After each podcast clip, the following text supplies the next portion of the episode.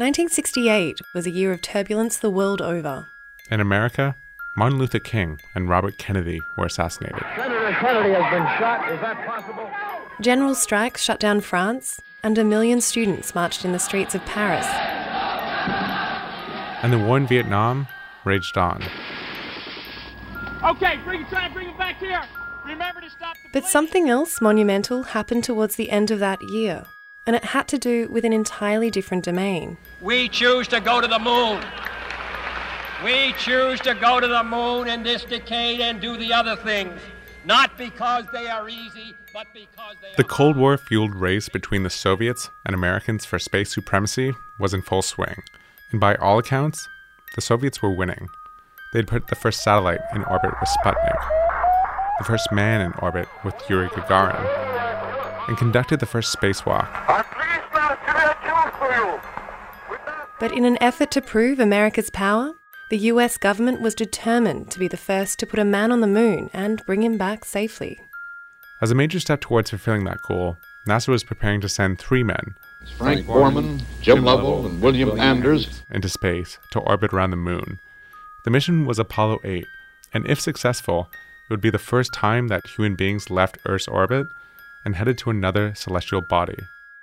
And so on the early morning of December 21st, Apollo 8 sat on the launch pad, preparing to take off. I remember quite well because I was the last man to get into the capsule. That's Apollo 8 astronaut Jim Lovell. It was still dark, and as I was waiting on top of the gantry, which was about 370 feet tall, I suddenly looked down and saw the lights of the media, and I realized that this was not just another Earth orbital flight, but actually we are all very serious about going to the moon.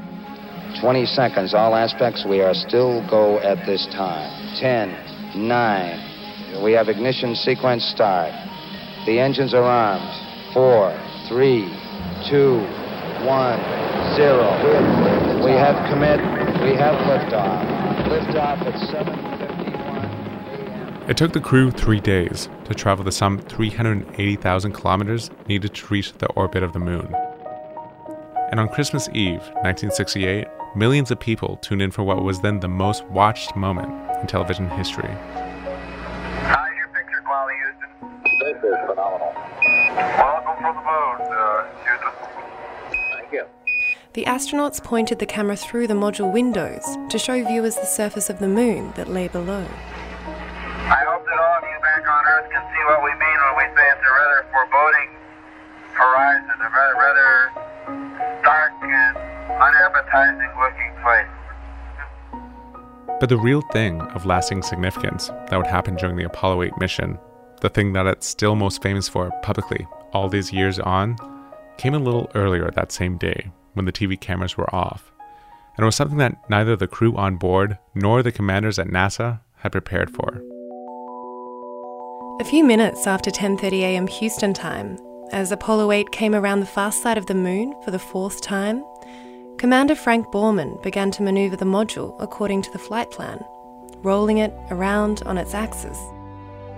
And as they orbited around the moon, they saw an amazing sight through their windows. The Earth started to appear above the lunar horizon.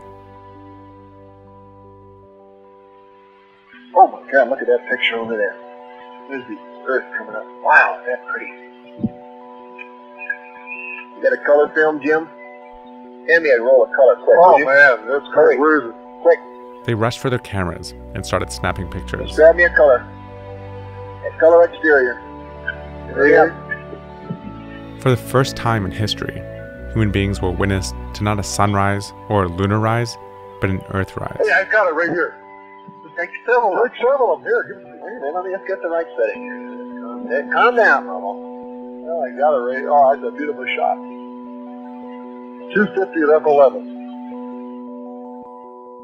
The astronauts were supposed to take pictures of the lunar surface to help find suitable landing spots for future missions. But suddenly, it was Earth, that planet that they had just come from, that was much more interesting. This mission was the first time human beings had seen the Earth in its entirety, as a small round blue planet nestled in the infinite darkness of space.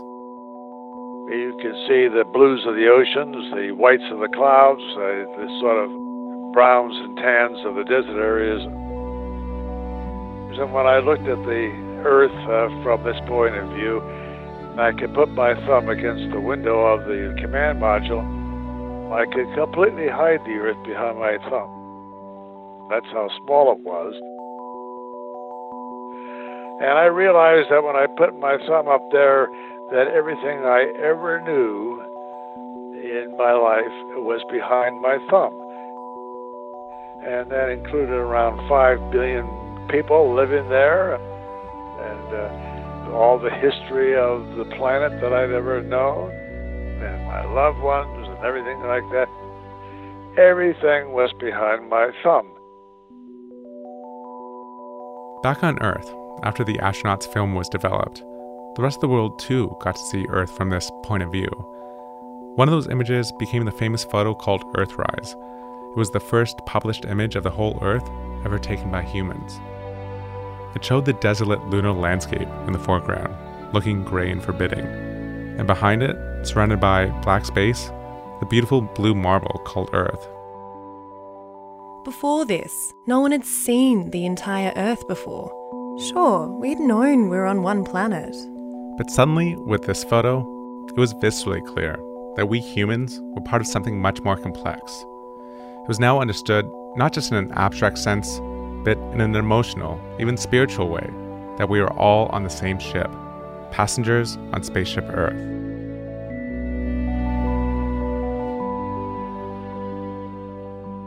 This is The Elephant with me, Kevin Caners. And me, Charlotta Lomas. Coming up, we go on a journey to explore our planet and find out how one species, Homo sapiens, ended up changing everything.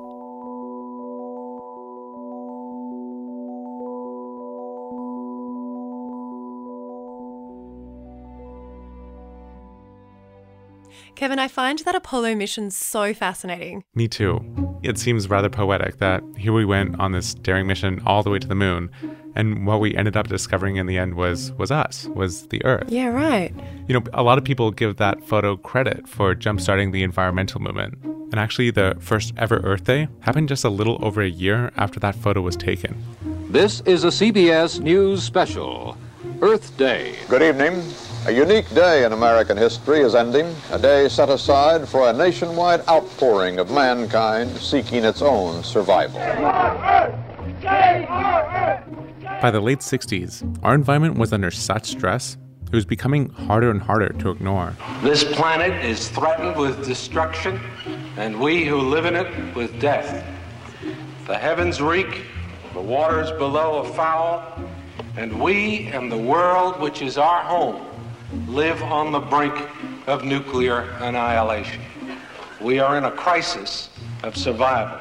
In the US, rivers had literally caught on fire from pollution, and people said that breathing in the air was like smoking two packs of cigarettes a day. Yeah, but fast forward half a century later, and we're dealing with similarly intense environmental impacts today. And a lot of them may not be as visible, but in many ways, they're kind of even crazier. Crazier than rivers catching on fire? Well, more global at least.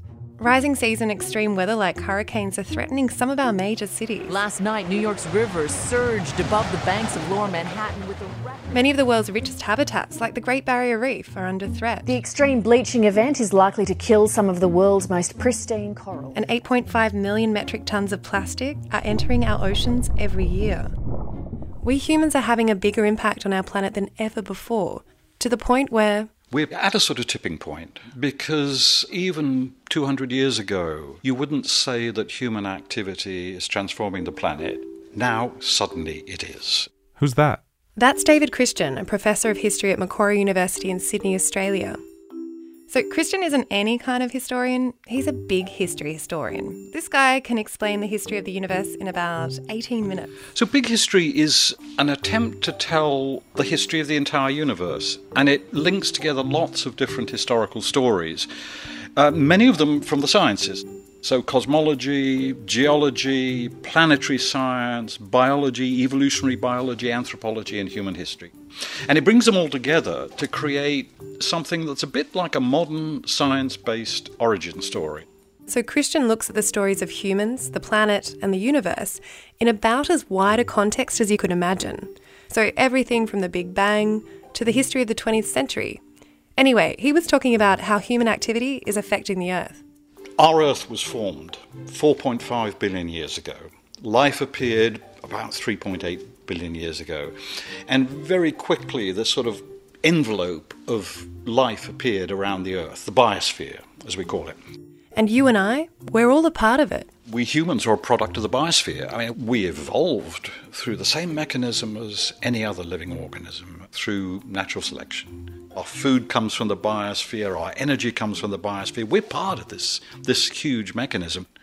But we're a very strange part of it. We're a strange part of it. How so?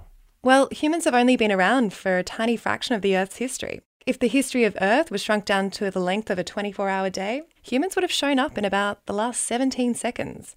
And yet, some tiny difference, we're not entirely sure what it is, means that our impact on the biosphere is greater than that of any single organism in 4 billion years. In fact, our effect on the biosphere is so significant, scientists have even come up with a new geological epoch for it. It's called the Anthropocene, the era of the Earth's history in which the most important force for change is human beings. Where the most important force is us. I mean, shouldn't it be volcanoes or locusts or something? Surely we're not that powerful. Well, we're changing the composition of the atmosphere, we're changing the land usage of entire continents, and we're causing species to go extinct, even in some of the most remote places. From uninhabited islands in the Pacific to the North Pole, you can find telltale fingerprints of the impacts humans are having on our planet. So, this is an astonishing moment on a scale of 4 billion years. And it's also slightly scary because, quite frankly, the species that is now taking decisions that will determine the future of the biosphere doesn't really know what it's doing. That does sound a bit scary. Yeah, it does. But it wasn't always like this. In fact, in the span of human history, this all happened in the blink of an eye. So, how did we humans go from a species that lived in small pockets of Africa to one that has over 7 billion people spread across every continent? You mean, how did we get to a place where one species is having such a profound impact on the planet? Well, luckily, this is exactly the type of thing that David Christian looks at. What is it that makes us so different? I mean, why? You wait four billion years and suddenly a species pops up that can do this. And according to Christian, our story begins with energy. Energy? Yeah. So, energy is all around us. And at the core, life is about taking energy in from the outside and transforming it in useful ways. So every living organism needs to suck in energy if it's to survive and reproduce. It's part of being a living organism. And Darwin tells us that the ones that don't won't pass on their genes. So we know from this that every living organism acquires genes which tell it to take in stuff from the environment. So without energy, there would be no life? Yeah, it's as simple as that. Since the first basic life forms began over 3.8 billion years ago, through random mutations and the slow tick of evolution, life has evolved into unimaginable complexity. But whatever species we're looking at, from hippos in Africa to Amazonian spiders, every life form has just a slightly different strategy for harnessing energy. And we're no different. Now, so the big question is where does that energy come from? Where does it come from? I mean, life needs energy to exist, right? But where does the energy that supports life come from? I don't I don't know. I mean, I guess from from food, from nutrients, the the things we eat. Well, you're partly right, but food is really just a carrier of energy. It's not the source of the energy itself. Then I don't know. Ultimately, it comes from the sun. The sun emits huge amounts of energy into space. Some of it comes on, into Earth. It's captured by plants through photosynthesis. And that is the energy that drives the activities of the biosphere. Herbivores eat plants, carnivores eat herbivores. through the food chain. So, for example, birds eat caterpillars, caterpillars eat leaves, leaves that get their energy from the sun. Oh, I get it. So owls eat squirrels, squirrels eat nuts, nuts that come from trees. Yeah, exactly. Humans eat cows, cows eat grass. Yeah. Foxes eat birds, birds eat frogs. Yep, that's enough, Kevin. Frogs eat snails, snails eat Kevin? dandelions, hawks eat snakes. So, with all the food we or other animals eat, you mean ultimately, if we keep tracing the source back, the original energy always came from sunlight powered photosynthesis? Yeah, exactly. So, whether we're eating fruits that grow on trees, grains, or meat, all of the energy we use for our basic survival comes from photosynthesis. And photosynthesis is happening all around us. It's kind of like. Like nature's magic? Yeah. By using energy from sunlight, plants and some microorganisms, they can convert water and carbon dioxide into glucose, a simple sugar that plants use as food. Plants then use this sugar as an energy source to build leaves, flowers, fruits, and seeds. All animals depend on this energy, but they can't make it themselves. So, plants, by using photosynthesis, are kind of like nature's food factories? Exactly. Like mini food factories that drive virtually the entire biosphere. If photosynthesis disappeared tomorrow, almost all life on Earth as we know it would vanish, including us. Okay, so we humans get our energy, like almost all other species, ultimately from sunlight. But that still doesn't explain why we're impacting the environment more than any other species. What sets us apart? Well, for most of our existence, the truth is we humans weren't really anything special. We weren't? No. Humans have been around for 200,000 years, roughly speaking. For most of that 200,000 years, we lived as foragers in small communities that had a limited impact on the environment. We humans, like other animals, existed in a kind of symbiosis with the biosphere, as one tiny part of a big interconnected system. We had our own unique methods for capturing that energy for our survival. Our strategy was, as they say, hunting and gathering. So we were kind of the jacks of all trades of finding food, right? Yeah, we were masterful. And as hunters and gatherers, it was essential that we had a deep understanding of our environment. It was a matter of survival that we knew the seasons, how to work together to hunt animals, which plants and berries were safe to eat, and where we could find them. In other words, we needed information. If you're a living organism, you need information to know about where the energy is in your environment. So every species uses information in order to get food and energy from their environment. Even bacteria do this. But there's a limit to how much information they have. Some species obtain this information through their senses, and more social beings can even share knowledge about their environment with one another. Honeybees, for example, perform a dance. A dance? Yeah, you can see it online. Worker bees literally do a little waggle that tells their fellow bees in the colony where a good source of nectar is. So, the more information you have about your environment, the more successfully you can capture energy from it. But you still haven't answered my question. What is it that makes us humans so different to all the other animals? Well, quite simply, as David Christian puts it, it all comes down to language. We're so clever because we can share information in a way no other species can. Bees may dance, but we humans, we have language. We speak, we write, we sing. We have so many ways of communicating. Now, somehow or other, and we still don't quite understand why, the first members of our species developed a linguistic capacity that meant that we could share information with a precision and a volume that was utterly new. Then what happens is if I have a smart idea, I pass it on to you, you pass it on to someone else. I die, but the idea lives. And it allowed us to not just share information in the short term, but over time. Einstein took mass and the speed of light and expressed their relation to energy in a simple equation. E. And that's what makes us different. The fact that we can share information so well that information can accumulate, and it can't accumulate over generations for any other species. So, this information is what gives us increasing control over our environment, over energy flows, over resource flows. Now, as we said earlier, all plants and animals have their own strategy for harnessing energy and surviving. But we humans, we did something different. As we accumulated more information, we changed our strategy.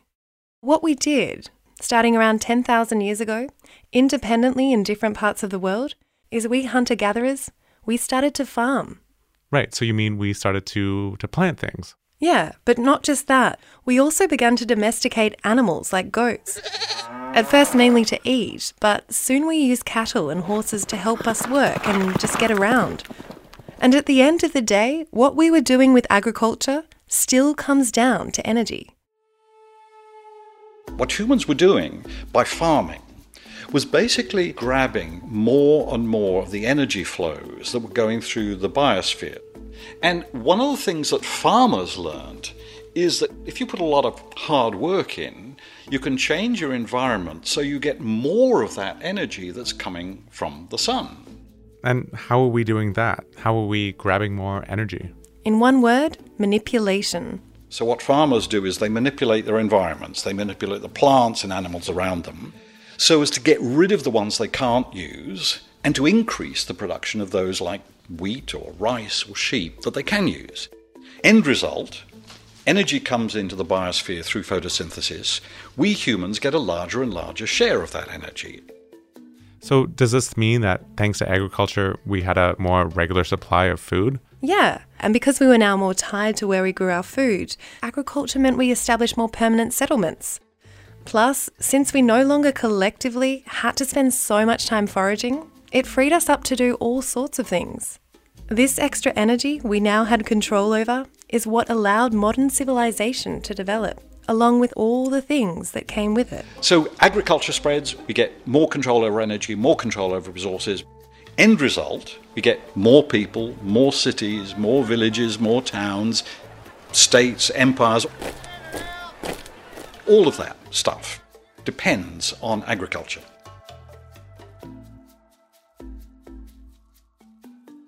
So, agriculture fundamentally changed the world.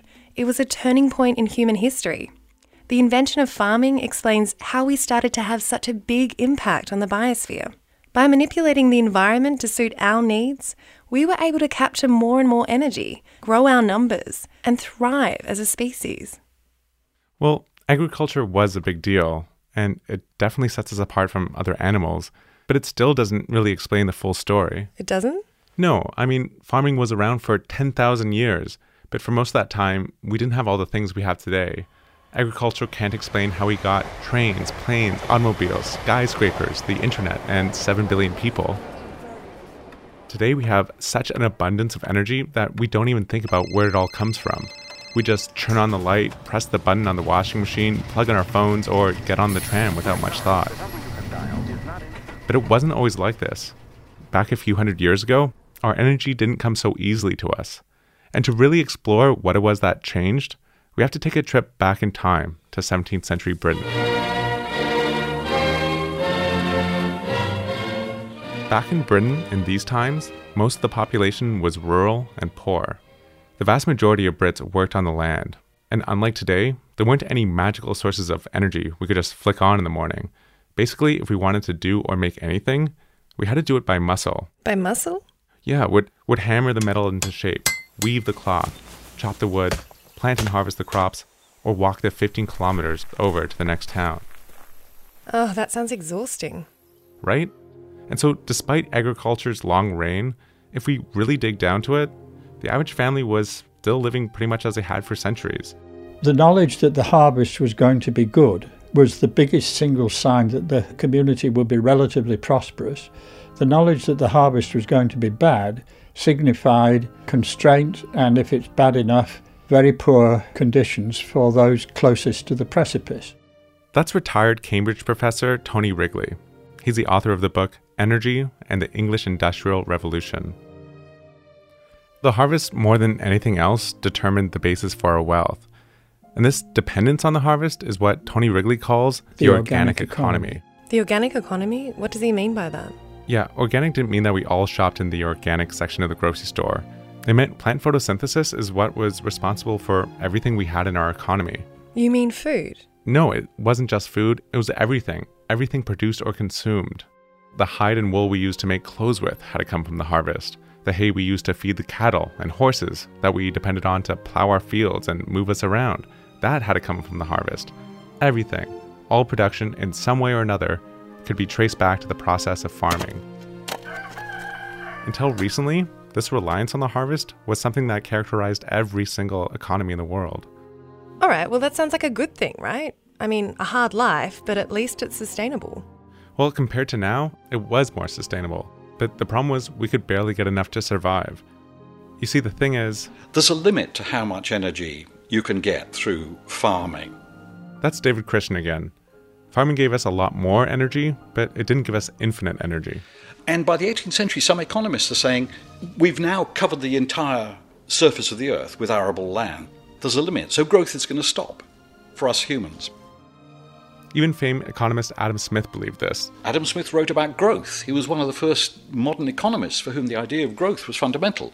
But he said, and he was not the only one, growth is going to stop. We're going to do what all other species have done. Eventually, we're just going to, we're very clever, but we're going to run out of resources once we've filled the earth with farmland and woodland, because that's where we get our fuel from. It'll all stop. Well, I guess that makes sense.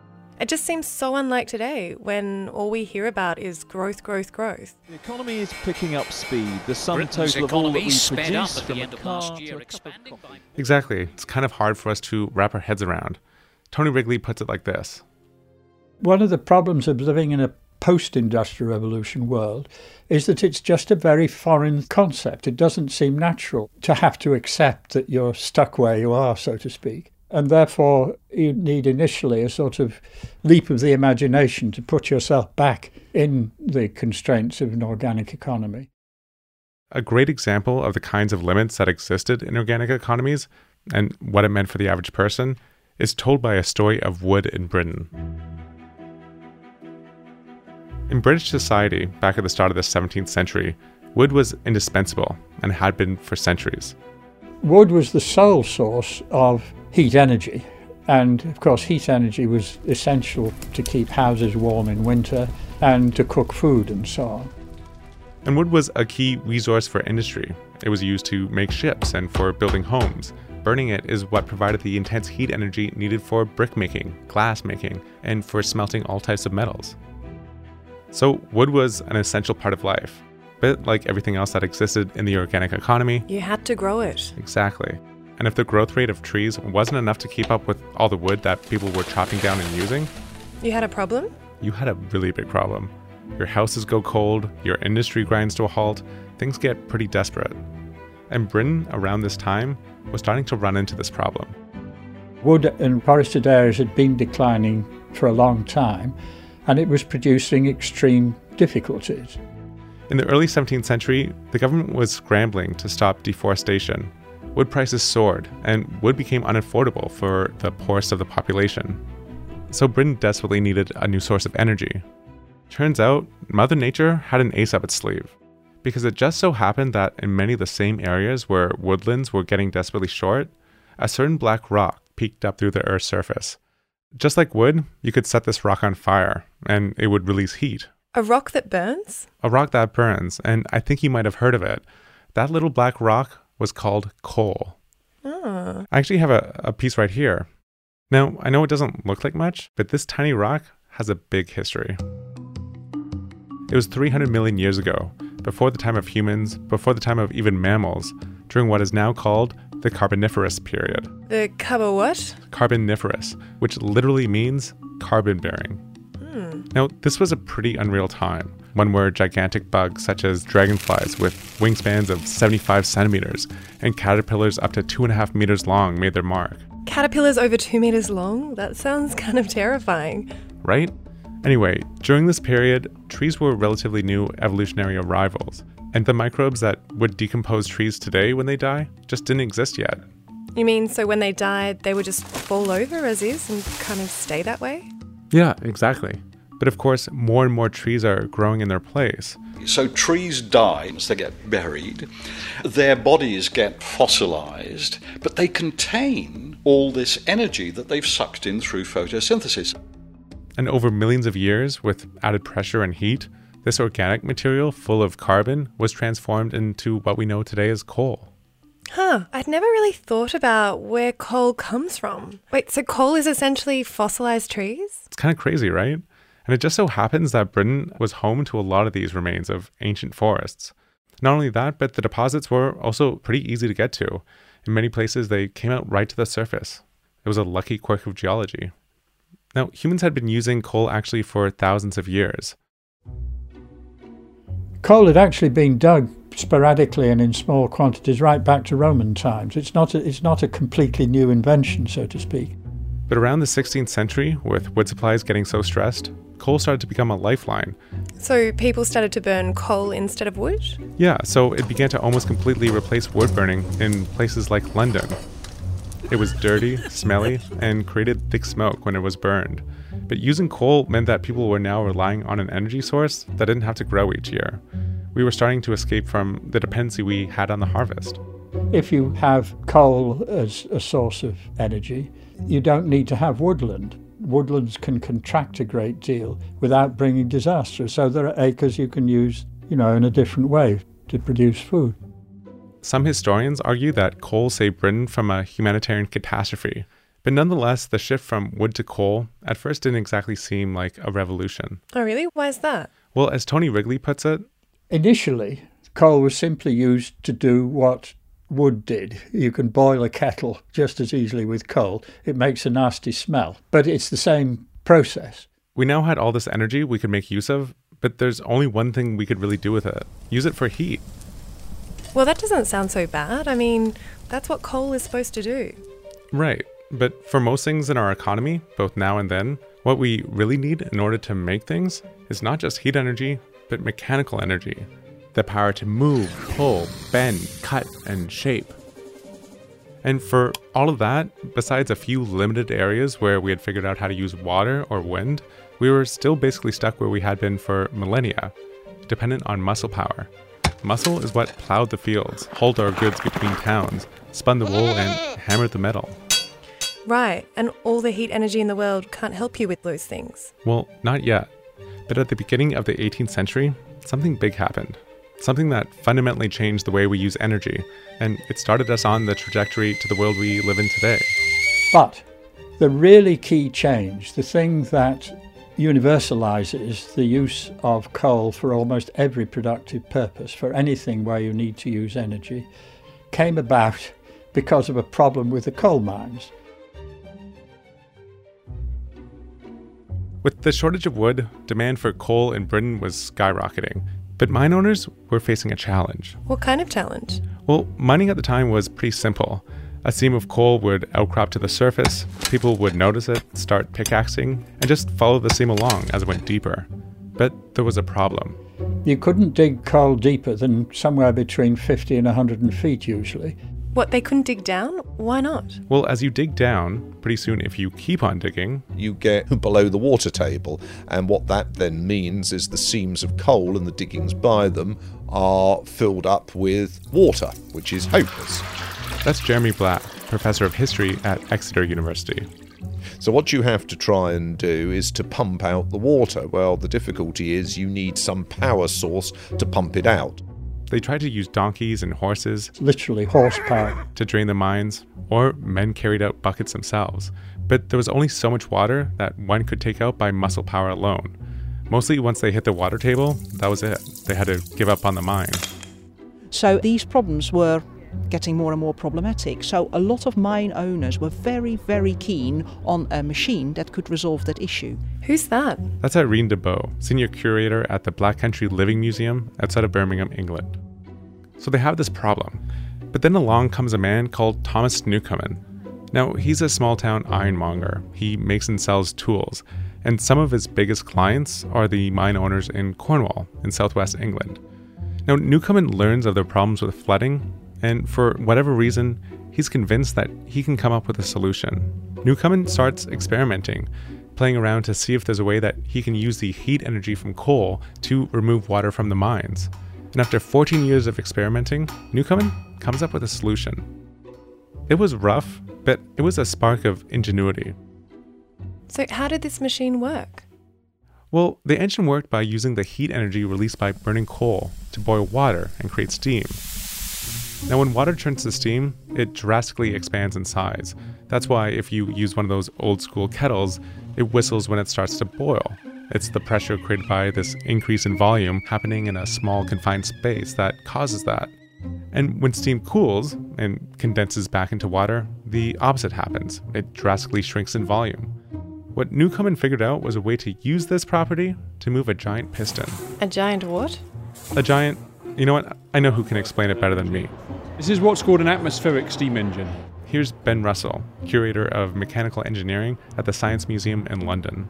So rather than using the positive force of steam to push, you put steam into a, uh, a cylinder which is open topped, and then you condense the steam. The steam creates a partial vacuum, and the atmospheric pressure pushes down the piston into the vacuum. That's why it's called an atmospheric engine. So just the, the weight of the air around Yes, yes. And then that lifts these pump rods that go all the way down to a coal mine, and they pump the water free of the mine to make sure it doesn't flood, and you can get the coal out. That sounds like it must have been like a dream come true. Yeah, for mine owners, it was a godsend. It made such a difference that in the 1730s, a French coal mine reported that one Newcomen engine, with two people operating it just 48 hours a week, had replaced 50 horses and 20 men pumping all week long in round the clock shifts. So, what you're saying is through Newcomen's engine, we could use the power of coal to harvest more coal? Pretty circular, right? Right. And it meant that Britain now seemed to have basically unlimited coal. Within seven years, there were engines in Belgium, Austria, Sweden, Holland, France, Germany. You know, they were built everywhere.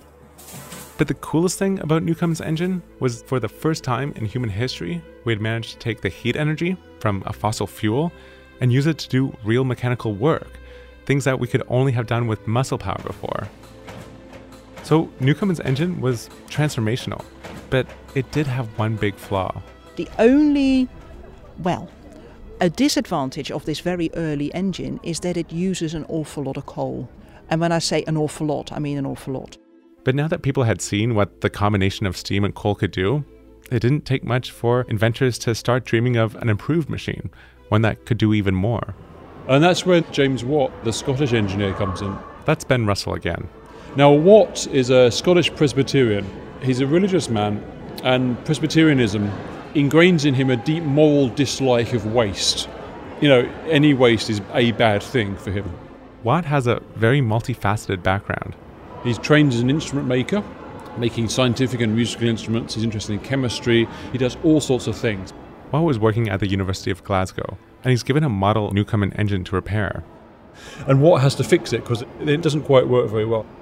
And this puts him on, you know, he starts to think about, well, how can we make the engine better? And so he's taking a Sunday stroll through the Green, a lovely park by the water in Glasgow. And he has one of those very rare sort of eureka moments. Watt comes up with an innovation, the separate condenser, that allows the steam engine to do the same amount of work, but using far less coal. They actually have the original one at the Science Museum in London, where I spoke to Ben Russell. Now, actually, we've got the very first one just here. Ah, oh, I forgot about this. It doesn't look like much, just a small metallic cylinder. You know, you could easily, it looks like a piece of pipework from someone doing some plumbing in your house. But actually, this is an object that changed the world in a very real and literal sense. Not only was the new design much more efficient, but later on, Watt figured out how to transform the up and down motion of a piston into continuous rotary action. So, does that mean it goes around in a circle instead? Is that a big deal? It might not sound that important, but that small change opened up all sorts of possibilities. Now the combination of coal and steam could do more than pump. It could power all sorts of early machines, which were previously powered by man, animals, or water alone. Suddenly, you've got available a steam engine which can make a very efficient use of energy, which can be available pretty much anywhere where you can get coal and water to. James Watt invents his improved steam engine. This is the first steam engine that was efficient enough to be usable. Now, for all sorts of things, you're able to turn fossil fuel energy into mechanical energy. And then from that, you get factories, mills, all these sort of places which start to depend upon steam power.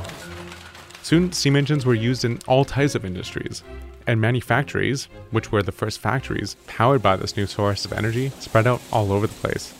And then you've got the setting for what's in a way rather unfortunately called an industrial revolution. It was a revolution in all aspects of production. In things like textiles, what used to take dozens of people working separately could be accomplished just by a few people tending a few steam engines.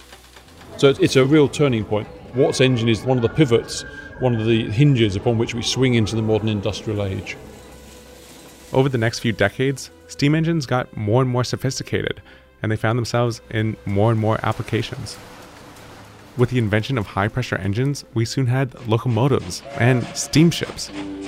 People and resources could now move between places with a speed and an ease that would have been previously unthinkable. So, steam speeds up the world, and the world speeds up with all the consequences that that brings. And because we had all this free energy stored from hundreds of millions of years before, it meant growth didn't have to stop. In fact, it got faster. Growth got faster and faster and faster. And remember, fossil fuels like coal are still energy from sunlight. But now, instead of growing our energy each year through the harvest, we were using energy from the sun that had been gathered and then buried over millions of years. Instead of tapping into one year's worth of photosynthetic energy, you're tapping into 300 million years worth of that stuff. And compared to before, to when we were dependent on the harvest? It's an utterly different scale. So it's like a bonanza, it's like a gold rush. It's as if we'd struck gold in terms of energy. Now, we weren't dependent on the harvest to provide the bulk of our energy, but on fossil fuels. They were what we used to move our goods, plow our fields, drive our factories, melt our iron, and later on, create our electricity. And what did this mean for farmers, for the peasants that worked the land? Well, with this growth and new energy, Britain completely shifted away from a society built around subsistence farmers to an urban landscape of wage earners. You know, people moved into industries and therefore had an entirely different way of living. They lived in different circumstances. They were no longer in small villages, they were in big cities, big societies. And that's Watt happens in Britain. You know, between 17, 1760 and 1820, Britain goes from being a, a country which is primarily agricultural and rural to one which is, to a large extent, industrial and urban, which is an amazing uh, achievement in, what, three generations. And what is central to that, and his engine is as well. Most people's lives were still really hard. We worked long hours in conditions that would now seem unbearable. But because production exploded, the average person also began to have access to all kinds of goods that would have been previously unattainable. You would have more things where you lived. You would have even relatively poor people would have more things around a teapot, a chair. And just think about how fundamental a change this was. We take it for granted, but it was as if the folktales that people had dreamed of had somehow become a reality. Fossil fuels have brought an incredible amount of, of good into our world, I think. That's Rob Hopkins, environmentalist and founder of the Transition Towns movement. I liken them to the magic potion in the Asterix books. These sort of French Belgian books about these Gauls living in the time of ancient Rome, and they had uh, a druid in their village who was able to brew this magic potion that gave them all superhuman strength. With stirring motion, I mix the potion that gives us our magic powers. The magic potion that increases your strength a thousandfold. Exactly what do you. Fossil fuels have really been a, a magic potion for us. You know, it enables us to to do things that were previously completely unimaginable. You know, the idea that you could have this pot where you just said a magic word and it would just fill up with food without you having to do anything, or the, the 20 league boots that the giant had that you put them on and you could stride across the planet, or the elves and the shoemaker, you know, where you went to sleep and then these elves came along in the night and did all the work for you so you didn't have to do. Well, fossil fuels really became all of those things and transformed our sense of what we thought was possible. All of this was great. And so, for the next 200 years, our use of and dependence on fossil fuels just continues to expand. The Industrial Revolution fossil fuels technology spreads around the entire world. Thanks to the steam turbine and coal, in the late 19th century, we developed electricity. A few years later, thanks to oil, we developed cars, and then planes. Now, fast forward to the mid 20th century when everything really goes strange. Strange? After the Second World War, you can see a lot of changes generated by fossil fuels. By the 1950s, industrialized nations had transformed into gigantic pillars of consumer culture. Right, so this was like the heyday of plastic when all those new appliances came out. Tupperware. Never before has this type range been offered at such a low, low price. The suburban dream of a house and a car were becoming a reality for more and more people. This Laundromat 25 is fully automatic. Exactly. The huge resources of energy we had learned to tap had by now transformed the world into something that would be unrecognizable to someone living in 1750.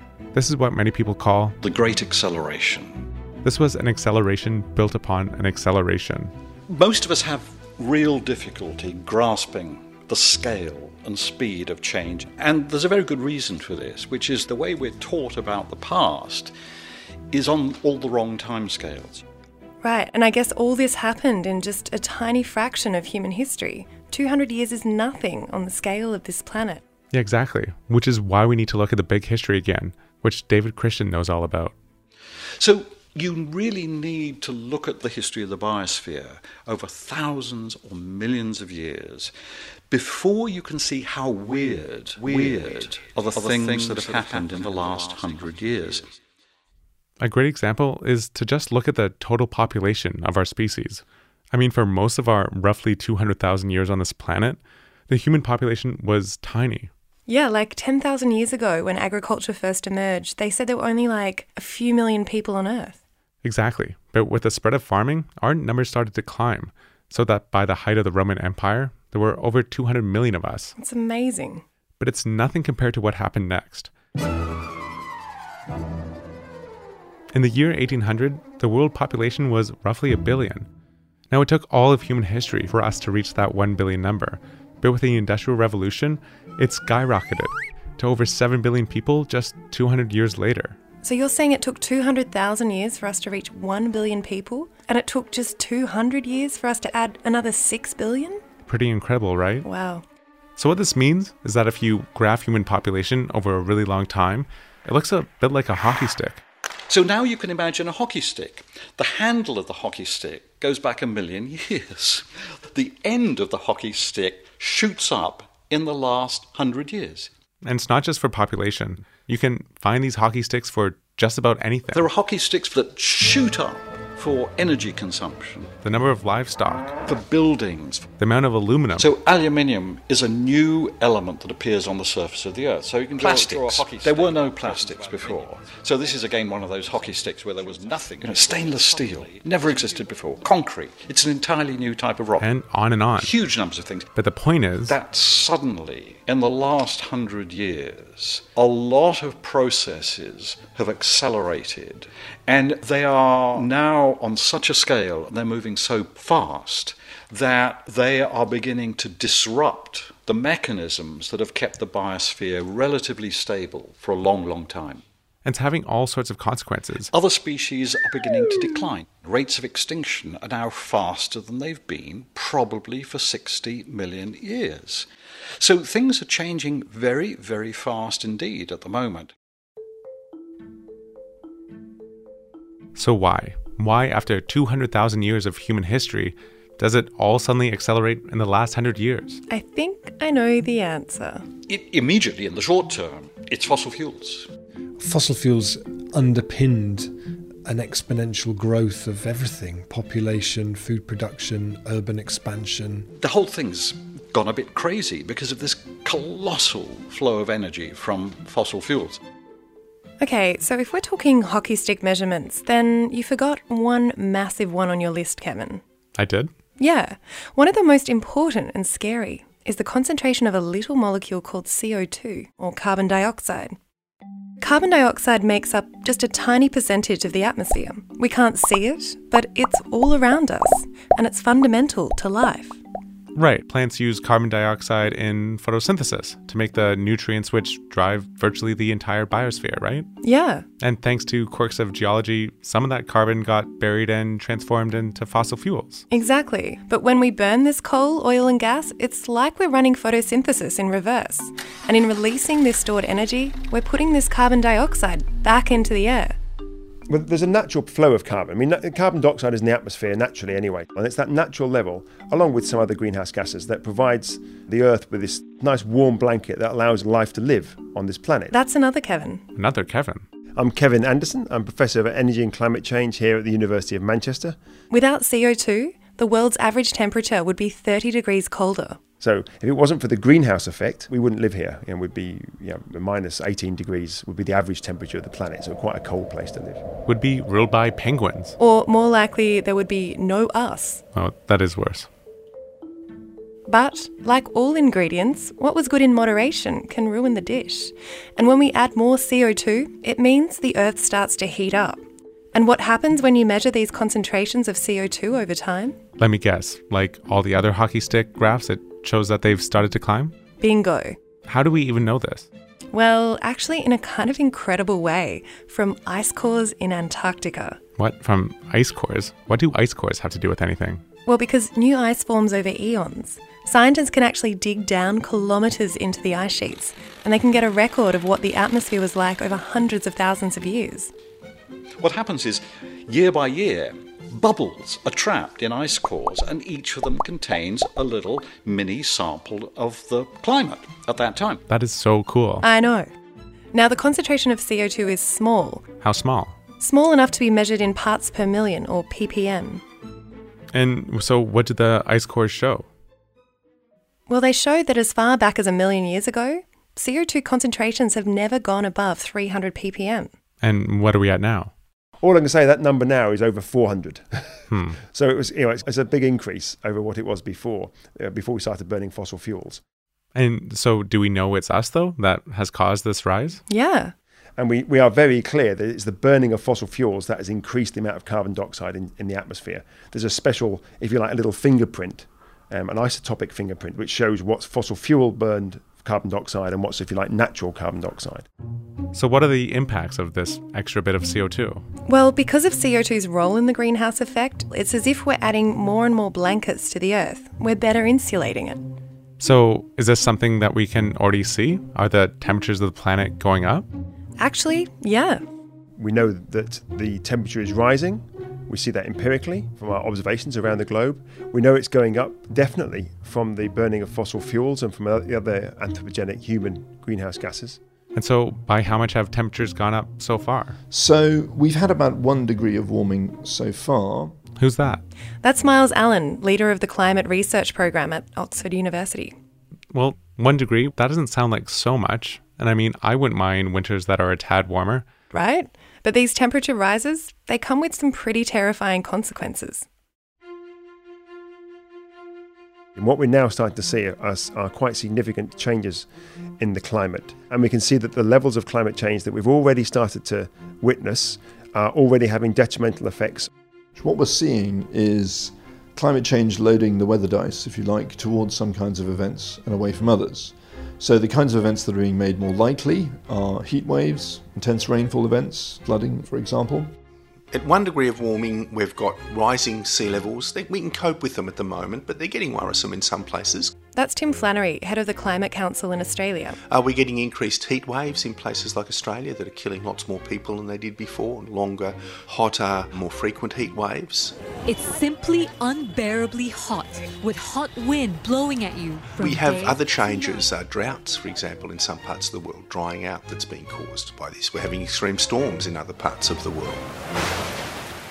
Uh, so we're living in a shifting world at one degree of warming. But it's just the beginning. We are certain that we're going to see an increase in these level of impacts as the levels of emissions continue to rise, the levels of carbon dioxide in the atmosphere continues to increase, and that as those impacts arise still further, we're going to see many more people impacted around the globe. There are some areas in which we can get a bit of a grip on what the world may be like.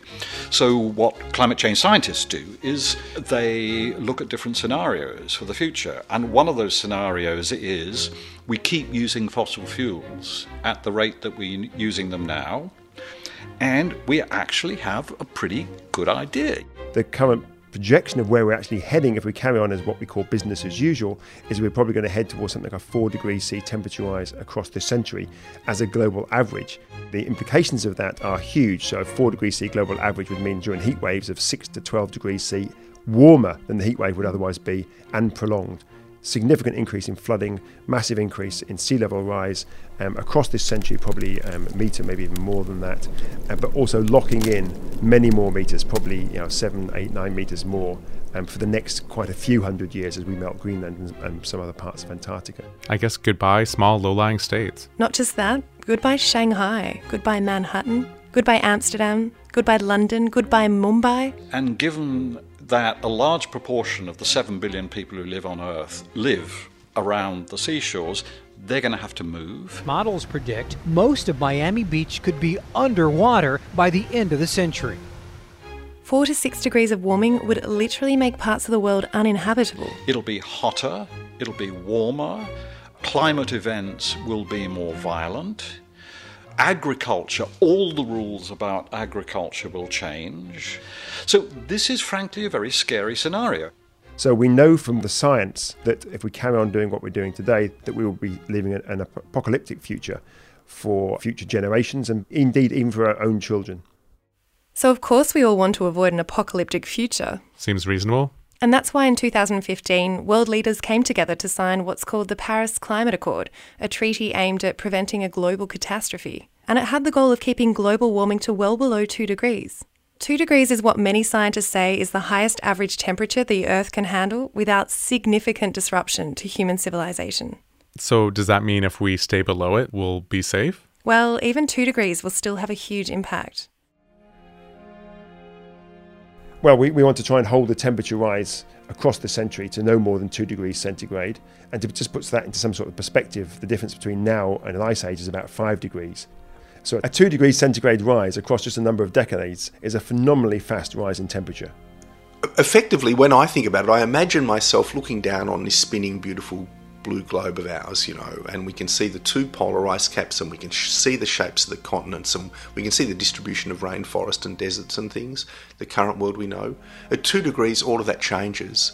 The northern ice cap is gone. The southern ice cap changes shape. The continents change shape because we've got rising sea levels flooding low lying areas. The, the distribution of, of, of, plants and animals around the world shifts. The rainforests are going to shift. The deserts will shift. The, the temperate areas will all shift. So we're really talking about creating a world by two degrees of warming uh, that you know we haven't seen anything like it for five million years, probably on the planet. You know, it's long before humans ever existed.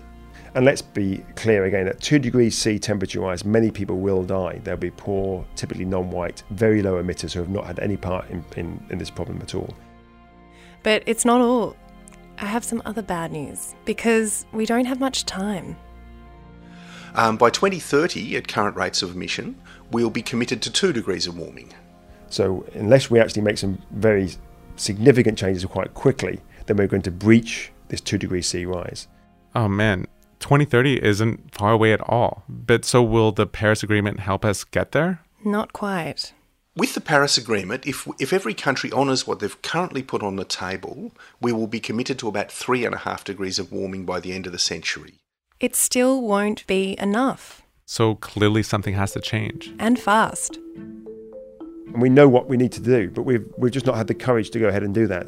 What, what ultimately we'll have to do is to reduce our emissions. And every year we fail to reduce them, then the following year it gets even more difficult. And how can we do that given our dependence on fossil fuels? I mean, we get almost all of our energy from them. Take away fossil fuels, and our lives would go back to those of a medieval peasant, just overnight. It's as simple as that. Everything around us in the modern world depends on fossil fuels. And I've got more bad news. Oh my God. Because we don't just need to reduce our emissions, we need to get them down to zero. It's very important people understand that stabilizing climate at any level means stopping putting CO2 in the atmosphere. The carbon dioxide we are dumping into the climate system at the moment will still be affecting climate in 10 to 100,000 years' time. So it's this permanence that really changes the picture because it means it's not enough to reduce emissions by 20% or 50% or even 80%. You've got to reduce emissions to net zero to stabilise the climate. And because we've left it so late, we have to make some pretty drastic changes to our economy. So by 2050, if we are serious about this 2 degree C framing, then we would have to be zero carbon energy, not just electricity. That means our planes, our ships, our fridges, our cars, every facet of our life would have to be zero carbon energy, which is a huge challenge. oil and coal and gas are so ubiquitous, they're everywhere in our society. To make that full scale transition in the time frame we have to avoid dangerous climate change is going to be really difficult indeed. But I would say essential. For we meet in an hour of change and challenge, in a decade of hope and fear, in an age of both knowledge and ignorance. The greater our knowledge increases, the greater our ignorance unfolds. Five decades on from the Apollo 8 mission, the world is still in turmoil, only in a different way. The ecological footprint of humans can easily be seen from the International Space Station. You can see the megacities, you can see the constant haze of pollution from the burning of coal, and you can see the forests that have been cleared for livestock. But maybe the biggest and longest lasting of our impacts is what you can't see the extra carbon dioxide we're pumping into the atmosphere, an invisible gas which is threatening to change just about everything about our world. It's kind of a remarkable story how we ended up here. And it's kind of interesting to think of how it was knowledge that got us here. What do you mean, knowledge? I mean, it was through the accumulation of knowledge that we learned not only the art of agriculture, but then how to make the steam engine and learn how to harness the energy of fossil fuels. To the point that before you know it, we're sending gigantic rockets into outer space. Houston, contact with a test one. No man can fully grasp how far and how fast we have come. But condense, if you will, the 50,000 years of man's recorded history in a time span of but a half a century. Stated in these terms, we know very little about the first 40 years, except at the end of them, advanced man had learned to use the skins of animals to cover them. Only five years ago, man learned to write and use a cart with wheels. The printing press came this year. And then, less than two months ago, during this whole 50 year span of human history, the steam engine provided a new source of power. Last month, electric lights and automobiles and airplanes became available. And now, if America's new spacecraft succeeds in reaching Venus, we will have literally reached the stars before midnight tonight. This is a breathtaking pace, and such a pace cannot help but create new ills as it dispels old. New ignorance, new problems, new dangers. So, knowledge is what got us here, for better or for worse. But it's also knowledge that will get us out of this mess. We have so much knowledge now, and we do have a huge amount of energy, that it may be that this is an opportunity, not just to avoid something horrible, but actually to use our skills and use the huge bonanza of energy that we have in a controlled way to build much, much better society. So that's the positive way of thinking about this. And we have the skills, we have many of the skills needed to do that. I think we're not thinking creatively enough. We need a hell of a lot more thought about what a more sustainable world will look like. What will a world that's not utterly reliant on this bonanza of fossil fuels, what will it look like? It's, it's just a fantastically, fantastically complex problem. But if any species is equipped to navigate a pathway through this, it's surely us. Because now collective learning is operating at warp speed. So it'll be a very, very different world, but we need to think very creatively about what that world will look like, as well as how to get there. It kind of seems overwhelming. All that uncertainty, the scale of the problem, like an impossible feat. But so did sending a man to the moon. I mean, when JFK first set America on a course towards the moon in 1961, there was also no guarantee that it was doable. We set sail on this new sea because there is new knowledge. Thousands of scientists worked together to get those men to the moon, and it was a big investment. New technologies were invented, new techniques. And in the end, just a few years later, they got there. There's that majestic plume of flame behind the Saturn V as she And the whole thunders world got to see the Earth in its true context. It had a, a huge impact, I think, uh, to the people to see their home in its true light. Even though they knew the thing was taken 240,000 miles away, it really emphasized the fact to people that this was Earth and this is their only place to be. It makes you realize just what you have back there on Earth. The Earth from here is a grand oasis the big. And so it told me uh, two things. It told me, one, how insignificant we really all are on that small body that is orbiting a rather normal star in the outer edge of a Milky Way, a galaxy, and also how fortunate we all are to be there. As a matter of fact, it kind of reminded me that instead of going to heaven when you die, you actually go to heaven when you're born. You arrive on a planet of the proper mass that has the gravity to contain water in an atmosphere. That is just the proper distance from a star, our sun, not too far out to be too hot or too cold, just the right distance that we can absorb the sun's energy. And that, of course, was how life evolved in the beginning. So, if we can send a man to the moon, surely we can solve this problem as well, especially since we're now acting as one world instead of one nation. I don't know. Our whole world, our economy, it's dependent on this energy. How can this change in just a few decades? The crucial thing that happens is obvious. We have to wean ourselves off fossil fuels. But what does that really mean? Well, that's a very big question. And one we're going to explore on this season of The Elephant. In future episodes, we're going to be exploring how scientists, entrepreneurs, and communities are working to close the gap between our world's thirst for energy and our need to get our emissions down to net zero.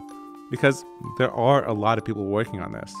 So, we're going to be bringing you stories that take you inside potential climate change solutions, exploring everything from new science and ancient wisdom to emerging technologies that might just hold the key to us solving this crisis. From electric helicopters and smart grids to the farms of the future. I hope you'll join us.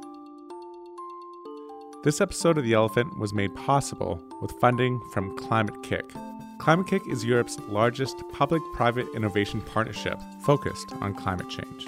It consists of dynamic companies, the best academic institutions, and the public sector. Find out more at climate kick.org. That's climate kic.org. A very special thanks to Christina Peters, Jim Elson, and to Mark Serpa Franquer for their editing help and invaluable feedback on this first episode. Special thanks to Matthias Gutz and to Dominik Hofstetter for helping make the elephant possible in the first place. Joseph Nowak designed our logo, and many thanks to Jakob Busman, Christina Jonas, and everyone at the Climate-KIC Alumni Association for their help and their support. This was The Elephant with me, Kevin Caners. And me, Charlotta Lomas. See you next time.